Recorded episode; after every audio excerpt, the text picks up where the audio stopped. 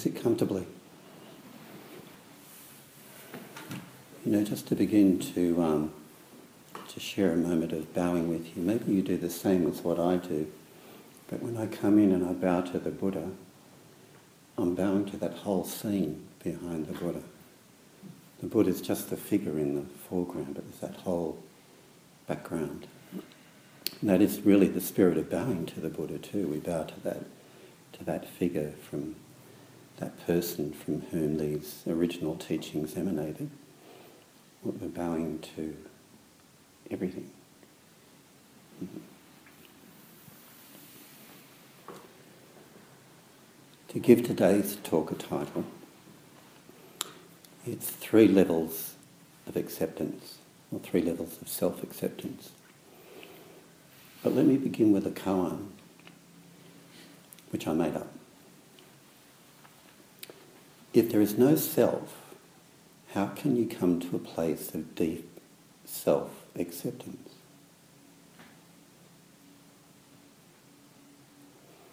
If someone asked me that question, I would say, ask the magpie, he'll show you. Ask the mother duck, she'll show you. Ask the tree, it'll show you. Let's look at this in more depth. Three levels of self acceptance. The three levels that I'm outlining here are what could be called uh, cognitive levels of self acceptance. In other words, to do with how we use our thinking mind and language. Next level down, um, heart based self acceptance. And then the third level down is the acceptance that comes through the experience of suchness, mm-hmm. things just as they are. With the first level, cognitive acceptance, um, this is a process which is embodied in one of the most prominent forms of psychotherapy in the West, which is cognitive behavior therapy. And um, cognitive behavior therapy is based on the principle that what you think about yourself will influence the way you feel about yourself. And so if you think negative thoughts about yourself, like that you're unworthy or unlovable or no good or whatever, it'll impact on your, your feeling states and your sense of well-being. And so if you then examine those automatic negative thoughts that you think to yourself and you ruminate on, and you replace them with positive or rational thoughts about yourself, basically I'm okay and so on, then, then it'll help change the way you experience yourself and relate to others. And um, there is some there is some basis to that too in um, Buddhism. I wouldn't be the first person to have said it, but the, the Buddha said something along the lines too that you you you become what you think, mm-hmm. and so the the mind is capable of you know the wondrous human mind is capable of the most wondrous kind of things and creativity. But its dark side is that it can um, turn on itself mm-hmm, and be, be self-destructive. And that's the basis of um, cognitive behaviour therapy. It's also the basis of a lot of um, positive thinking type personal growth models as well, and and uh, models of personal growth therapy, etc., lifestyles which are based on cultivating optimism. Mm-hmm. And I'm not saying these things aren't useful, but they have a limited use. And they can take people only so far in terms of coming to a sense of well-being or a sense of self-acceptance. The, the research shows they work to some degree. But I would suggest from a Zen perspective that they don't necessarily really ground you in the deepest possible way in which you could be grounded. Because if, your if your whole sense of self is based on words, language, rationality, replacing negative thoughts with positive thoughts. It's all still top heavy up here. Uh-huh. It's all top heavy. It Hasn't really settled down into the depths of your being, but it's helpful to some degree. I don't think any, any Buddhist teacher would refute that it's helpful to some degree because it's part of the Buddhist teaching to recognise that what we, we, we distort our reality through the way that we think. And some ways of thinking are helpful and some are not helpful. But that's one level at which we can come to some sense of um, equanimity and peace within ourselves and reduce a sense of conflict or suffering. The next level down is heart-based um, um, self-acceptance. So instead of it just being all up here in the brain and the head, there's a, there's a level of, of acceptance that can come from here. And you find a new wave of different therapies and approaches coming out of, of self-acceptance, which is not so head-based and cognitively based. For example, the work of um, Kristin Neff, who has uh, uh, taken Buddhist principles of compassion and written about and researched and, and provided workshop and training for people in self-compassion. So with self-compassion, you, you bring the same sense of kindness and empathy to yourself in a heartfelt way as you would to other people that you naturally feel compassion for in the world, like a child or a friend or a parent. Mm-hmm. Um, as though recognizing that we're, we're just all equally deserving of that compassion as the, ourselves, as the people we may give it to which a lot of people in our culture overlook. Mm. Some people can be very good at giving compassion to other people, but they forget this one. Mm. So, loving kindness meditations, um, compassion meditations, which in traditional Buddhist meditation style can start with the self, giving love to the self, compassion to the self, then moving out to other people that you love, people you're neutral, people who you dislike or hate, moving it out in that direction. So those things do help people as well. And I also think um, trialing them on myself too, and working with this, is that they, for me, they work if I'm not trying to work too hard at it.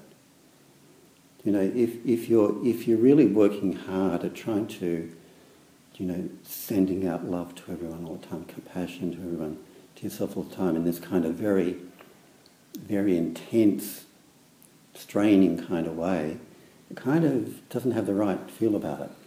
It's kind of like, you know, trying to, trying to send it out with sort of, you know, fluorescent lights, you know, blazing. But the spirit in which I do that myself, it's, it's sort of like I just become aware of the sense of love or compassion, whether it's to myself or others. And it's not a kind of trying to do something, but it's kind of like, still like being big lights flashing out. It's kind of like just the glow of a candle. Mm-hmm. It's sort of more modest. It's just kind of like the glow of a candle emanating a warmth. And you, and you sort of touch in, you tune in to that part of yourself. But if there becomes too much trying in it, um, then it seems kind of a bit false or fake in some kind of way. It's trying to manipulate experience in some kind of way. So, whether we use cognitive methods to come to self acceptance or we use more heart-based methods to come to self-acceptance. What I want to say about them, and the language may be a bit harsh, but as a way of getting the point across, they're all ways of using our consciousness to manipulate our experience. We're trying to manipulate our experience. We're trying to change our experience from what it is into something else. Change our thinking processes the manipulation. Changing the way we feel from the heart is in some sense a kind of conscious manipulation of experience. I'm not saying it doesn't work, and they can be very good preliminary kind of practices, probably essential kind of preliminary practices before one comes to a very deep sense of self-acceptance.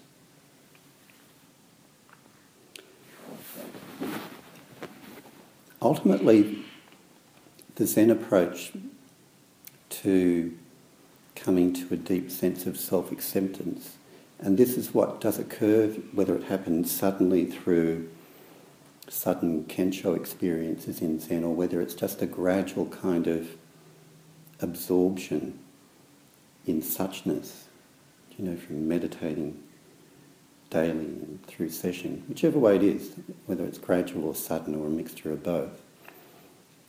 There's a different type of experience that we, we have. And it's hard to put into words, but it's the experience of suchness Mm-hmm. When you meditate, like in, in just sitting with open awareness, what the Japanese call shikantaza, just sitting, there's no manipulation of experience at all. The body is still, and the conscious mind is not trying to do anything at all. It's just, it's just turned, it's switched on the light switched on rather than being switched off, but it's not trying to do anything at all. It's not trying to do an exercise. It's not trying to change experience in any way. It's just witnessing experience as it is. Um, as meditation is becoming more popular in the culture, what, what you find happening is that it, it's kind of like um, becoming like different diets. You know, like this different diets become like a fad. You know, this diet will do it for you. You know, now this diet will do it for you. And um, it's all like little variations of how to meditate by breathing out twice as long as you breathe in, or to think of reminisce on positive experiences, whatever it might be. Um, and they're all kind of brain exercises, and people are really into brain exercises as something to do. But they're a bit, they're becoming a bit like diet fads. You know, it's like the next new exciting thing that's going to come up that's going to do it for you, right? You know, this will do it for me. And like I'm saying, that, that it's not as though there's no benefit in them whatsoever, but if we just hover at that level and we never go beyond that level, um, then of, of doing something to get a certain outcome in that kind of way, we'll miss, we'll actually miss something which is deeper, um, more profound um, in our experience. And the reason why I'm emphasising this so much um, in this talk is because I want all of you, I want all of us to be able to really come to a very deep sense of self-acceptance about ourselves and of life. That's the point of it.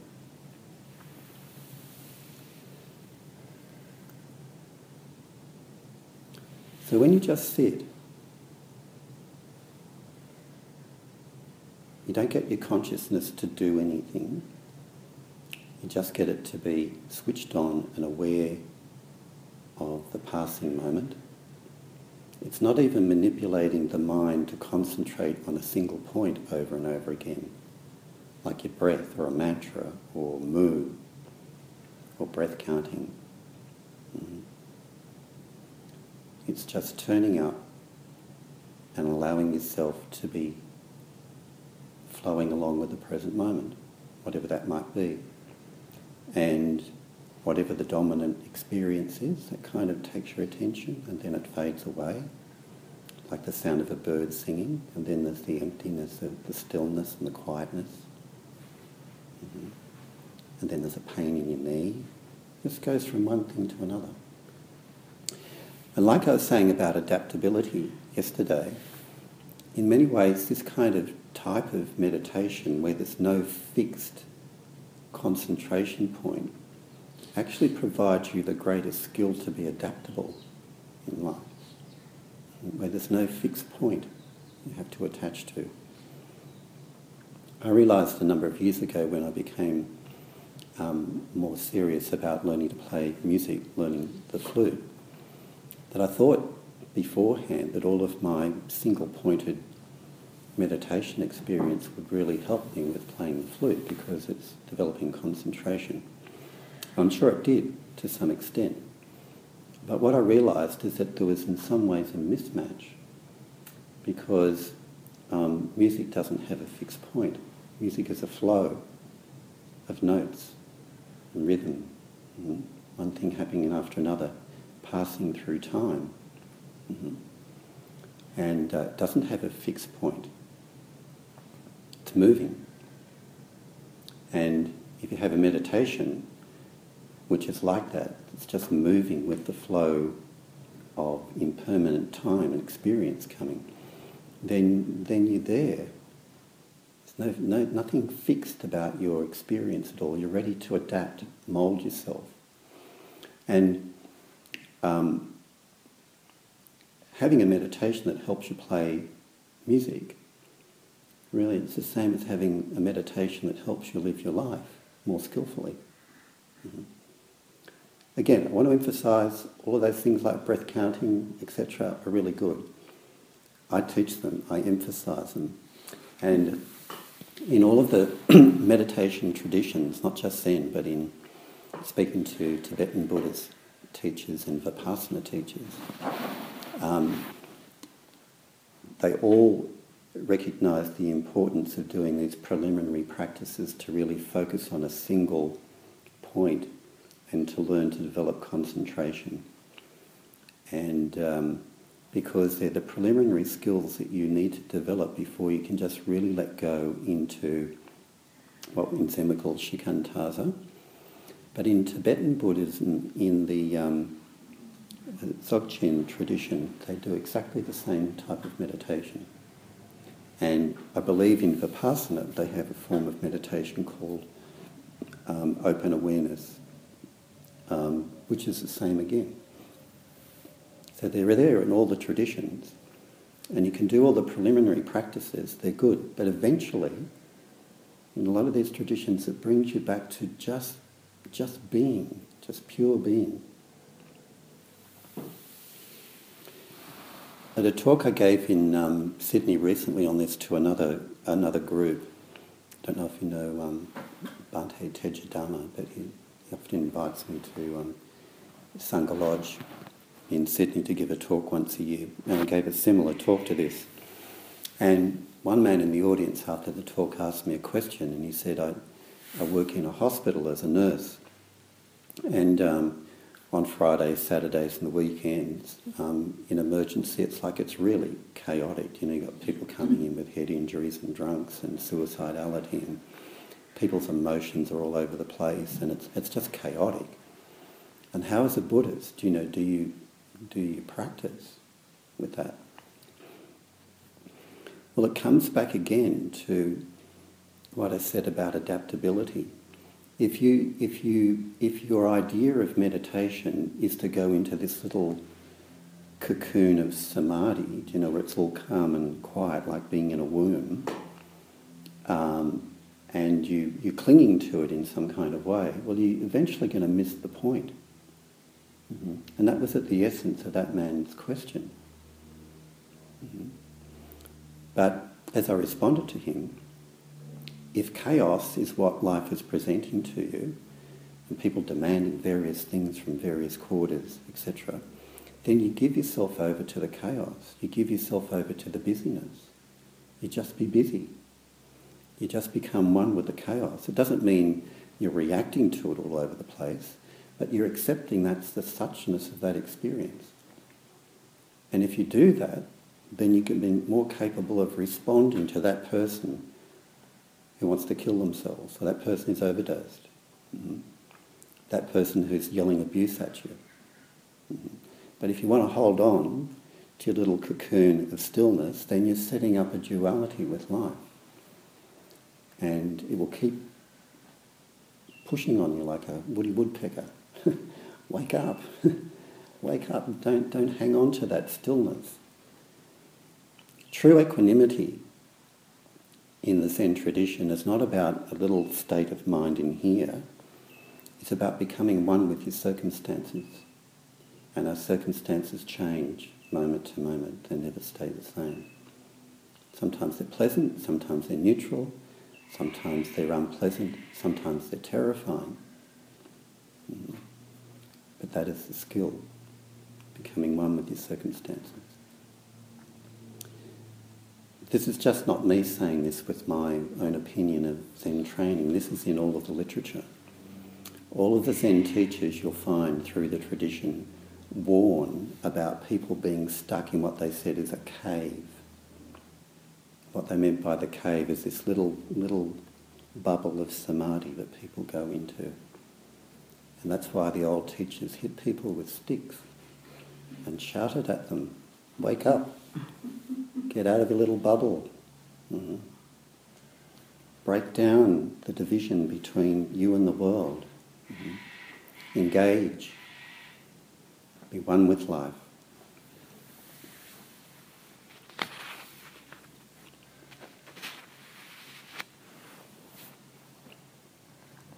When you start to experience suchness, well,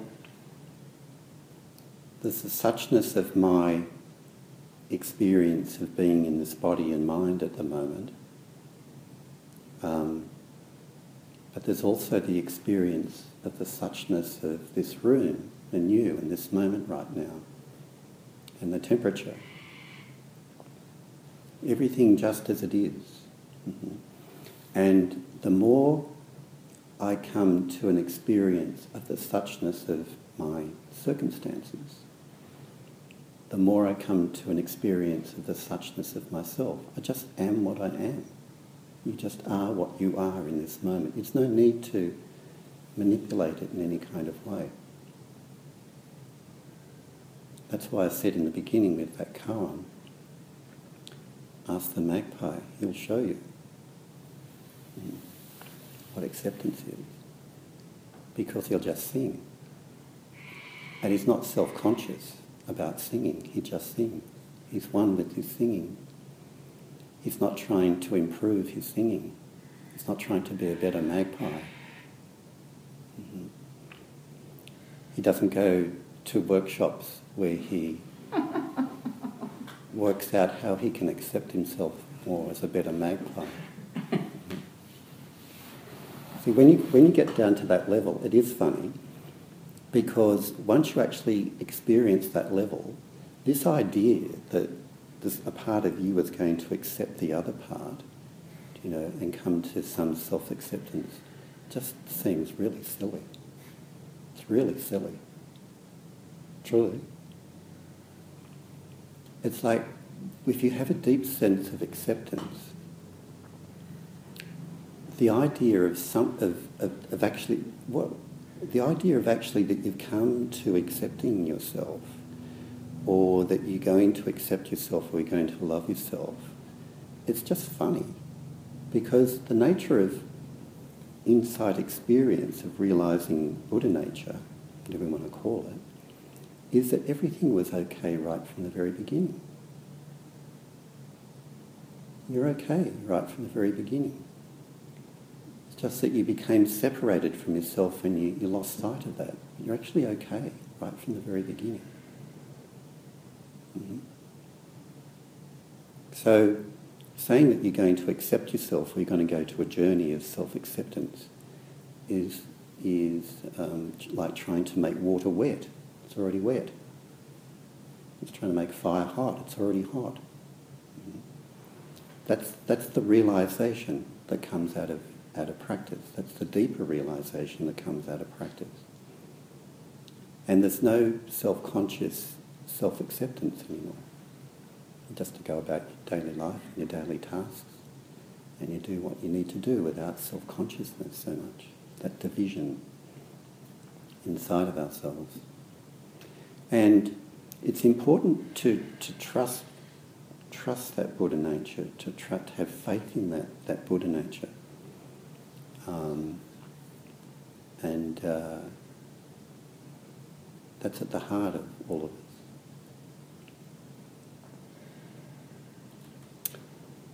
And it's not trying to define yourself in terms of some kind of Buddhist ideal or some kind of social ideal of how you should be. But take the, the Buddhist ideal or the religious ideal.